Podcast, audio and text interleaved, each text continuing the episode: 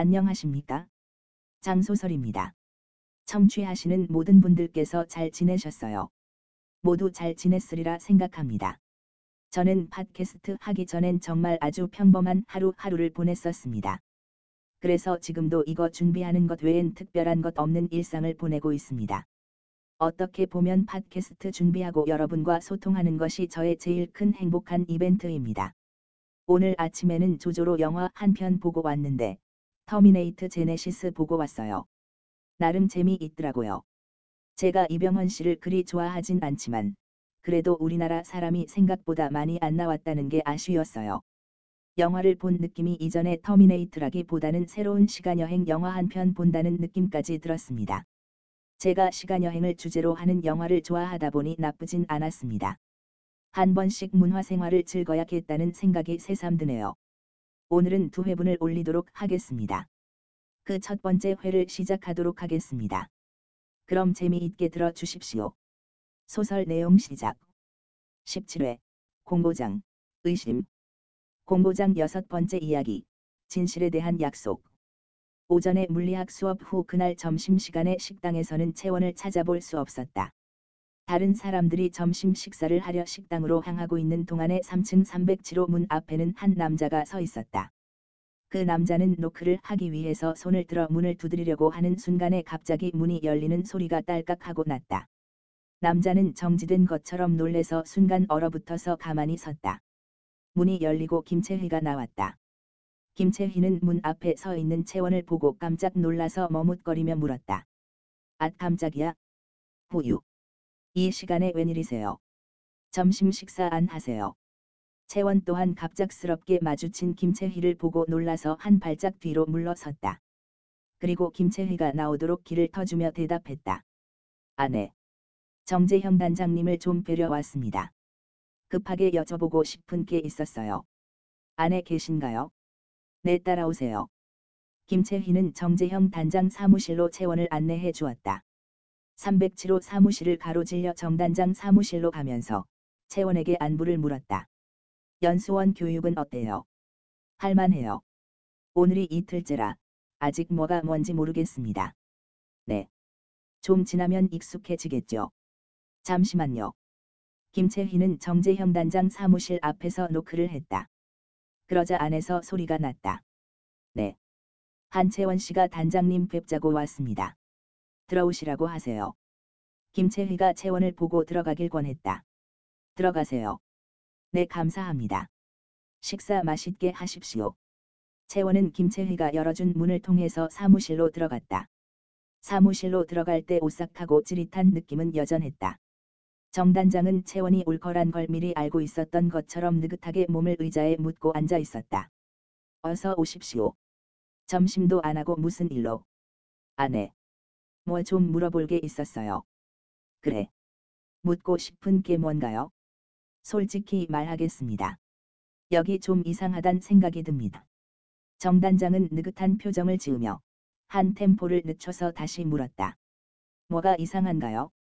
반면 채원은 뭔가 흥분한 것을 속으로 가라앉히는 듯하지만 누가 봐도 조급한 마음이란 걸 알 듯한 표정으로 말했다. 제가 여기 들어온 지 이틀밖에 안 됐지만 CEC에서 저에게 접근했어부터 여기 들어오기까지 겪은 모든 것이 상식적으로 말이 안 됩니다. 여전히 정단장은 느긋했다. 구체적으로 뭐가 말이 안 됩니까? 일반 회사에서 사람을 뽑을 때 찾아와서까지 면접 요청하진 않습니다. 그런데 아무리 제가 CEC에 필요한 인재라고 하지만 밤늦게 술집에 있는 절 미행까지 하며 찾아와서 면접 요청하는 거라든지 그리고 절 뽑기 위해 여러 사람들에게 피해를 줘가며 공고를 낸다든지 막상 여기 와 보니 저와 비슷하게 들어온 사람들이 있는데 여기 비영리 연구단체라고 하면서 여기 있는 사람들 구성이 이치에 맞지 않고요. 또 연수원에서의 교육 커리큘럼이 뭔가 이상합니다. 그리고 우리에게 해주는 대우도 이상합니다. 사회 초년생들이 대부분이 돼 억대 연봉이라니 말이 안 되죠. 마지막으로 제일 이상한 것은 교육 내용입니다. 채원의 말을 듣고 있는 정단장은 평온한 표정으로 조금의 웃음을 머금으며 말했다. 채원 씨 뽑을 때 상황은 앞에서 말해 줬었고 또 대우에 대해서도 말해 줬었고 그런데 사람 구성과 커리큘럼, 교육 내용은 어떻게 이상한가요? CEC는 미래기술을 연구하는 비영리 단체라고 했는데, 그런데 여기에 군 출신인 사람들이 왜 필요하죠? 여기 구성원들을 보면 정보통신 전공자 1명에 전기전자공학 전공자 1명, 물리학 전공자 1명, 세계사 전공자 1명, 체대 졸업자 1명이고, 나머지 3명은 군 출신자이죠. 연구소에 군 출신자가 필요하다는 말을 처음 듣습니다. 그리고 체대 졸업자와 세계사 전공자를 비하하는 건 아니지만 미래 기술 연구하는 곳에 그런 사람이 필요하다는 말은 들어보지 못했습니다. 이런 구성은 일반적인 연구소의 구성은 아니죠. 정단장은 여전히 웃음을 머금고 말했다. 네. 그리고 커리큘럼은 어떻게 이상한가요? 내 물리학이나 생물학은 이해가 가지만 미래기술 연구하는 곳에서 무기학이나 호신술, 역사, 생존 기술이 왜 필요한지 모르겠습니다. 더군다나 비행 기술은 더더욱 이해가 가지 않습니다. 우리 중 누군가가 말하더군요. 지금 여기 있는 사람들 보면 SF 영화에 나오는 미지세계 탐험하는 팀 같다고요. 그러기 위해서 생존 기술을 배우고 있는 느낌까지 듭니다. 정단장은 여전히 밝은 표정이다. 네, 그렇겠군요. 그리고 교육 내용은 어떻게 이상합니까? 교육 내용이 제일 이상합니다. 오늘 오전에 물리학 수업을 들었습니다. 그런데 수업 내용이 현재 기술로 표현할 수 없는 내용들을 강의했습니다. 제가 물리학 전공자는 아니지만 그 분야에 관심이 많아서 나름 공부를 좀 했습니다. 그리고 같이 있는 정남철 씨는 물리학 전공자이고요. 오늘 정영민 교수가 암흑에너지에 대해서 설명하는데 제가 알기로 현대기술로 암흑에너지에 대해서 실체도 알 수 없는 과학 수준인데 단정적으로 암흑에너지에 대한 실체와 활용에 대해서 강의하더라고요. 말도 안 되지만 CEC에서는 아주 보편적으로 암흑에너지를 활용하고 있는 것처럼 느껴졌습니다. 정단장은 이번엔 그냥 듣고 있었다. 솔직히 의심이 되는 것이 하나 더 있습니다. 그게 뭔가요? 여기 있는 연수원생들이 여기 들어오는 과정을 보면 뭔가 좀 이상합니다. 특히 대부분의 군 출신자들의 얘기를 들어보면 아무 이유 없이 전역되고 그때 때마침 CEC에서 스카우트 제의가 들어와서 여기 들어오게 되었다고 합니다. 너무 딱딱 맞아 떨어진다는 게 뭔가 이상합니다. 그리고 제 경우도 좀 의심이 되고요. 처음엔 제가 실력이 없어서 그런가 보다 했는데 다른 사람 얘기를 들어보니 그런 것도 아닌 것 같습니다. 저 국내 인류대학에서 수석 졸업했습니다. 그런데 3년 동안 대기업뿐만 아니라 중소기업이나 벤처 기업에서까지 원서를 내면 떨어졌습니다. 그래서 제가 생각해 봤는데 두 가지 경우 중에 하나가 아닌가 하는 생각이 듭니다. 그 두 가지가 뭡니까? 네. 하나는 우리를 상대로 사기를 친다이고 다른 하나는 우리가 생각할 수 없는 그 이상의 뭔가가 있다인데 좀 더 구체적으로 생각해 보면 우리가 아는 세상 외에 다른 세상이 있는 거 아닌가 하는 생각이 듭니다. 솔직히 두 번째 것은 내가 하도 이해가 안 돼서 그냥 해본 생각입니다.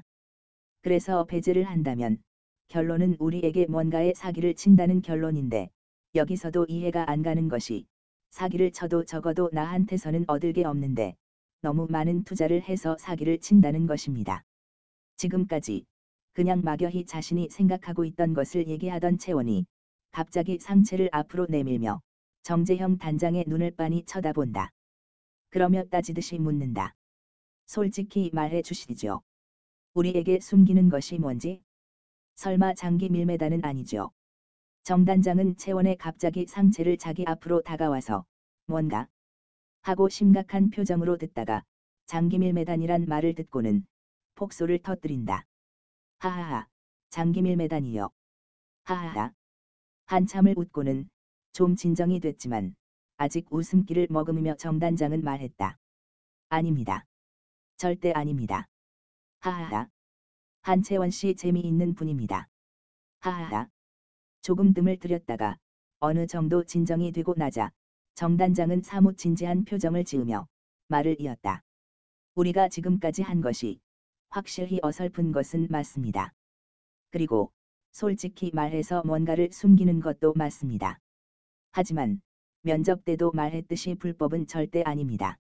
그리고 한채원 씨나 여기 계신 분들께 도덕적으로나 윤리적으로 나쁜 짓을 절대 하지 않습니다. 믿어주시기 바랍니다. 정재형 단장은 채원 쪽으로 얼굴을 내민다. 그리고 말을 이었다. 한채원 씨께 약속 하나 드리죠. 연수 끝나기 전까지 진실을 알려드리겠습니다.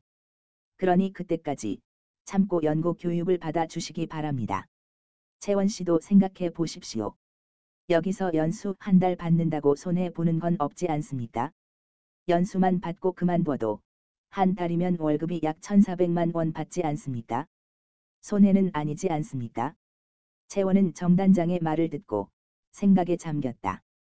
정단장은 일괄되게 불법 단체가 아니라고 강조하는 걸 보면 나쁜 일 시키는 단체는 아닌 것 같은데. 하지만 뭔지 모르지만 위험성은 남아 있다는 말인데. 뒤에 숨기는 것이 짐작이 안 간단 말이야. 정단장 말대로 연수 끝날 때까지만 있어봐. 이 사람 말처럼 손해 보는 건 아니잖아. 한 달이면 다른 사람 세 달치 월급인데 말이야. 다만 돈 떼먹으면. 하기야 내가 언제 돈 벌어봤다고. 안 쳐도 믿지는 건 아니네. 빈손으로 왔다가 빈손으로 가는 거지 뭐. 좋습니다. 연구 끝날 때까지 기다려보죠. 하지만 아까 말한 것처럼 그때 진실을 말해 주셔야 합니다. 정단장은 시나리오대로 흘려간다는 생각에 기분이 좋았다. 그래서 입에는 웃음기를 띠며 대답했다. 물론이죠. 염려하지 마십시오. 그때는 한채원 씨가 원치 않아도 저희가 알려드릴 겁니다. 그때에는 저희가 한채원 씨의 도움을 절실히 바랄 테니 그때 많이 도와주시기 바랍니다. 그리고 제가 말하기 전까지 지금 저와의 얘기는 비밀로 해 주십시오. 저에게 무슨 도움을 바라는진 모르겠지만 하여튼 알겠습니다. 단장님이 진실을 말해줄 때까지 기다리겠습니다. 감사합니다. 아직 점심 전이죠. 같이 식사하려 갈까요? 네, 좋습니다. 갑자기 배가 고파지네요. 소설 내용 끝. 두 번째 회를 바로 올리니 재미있게 들어 주십시오. 지금까지 장소설이었습니다.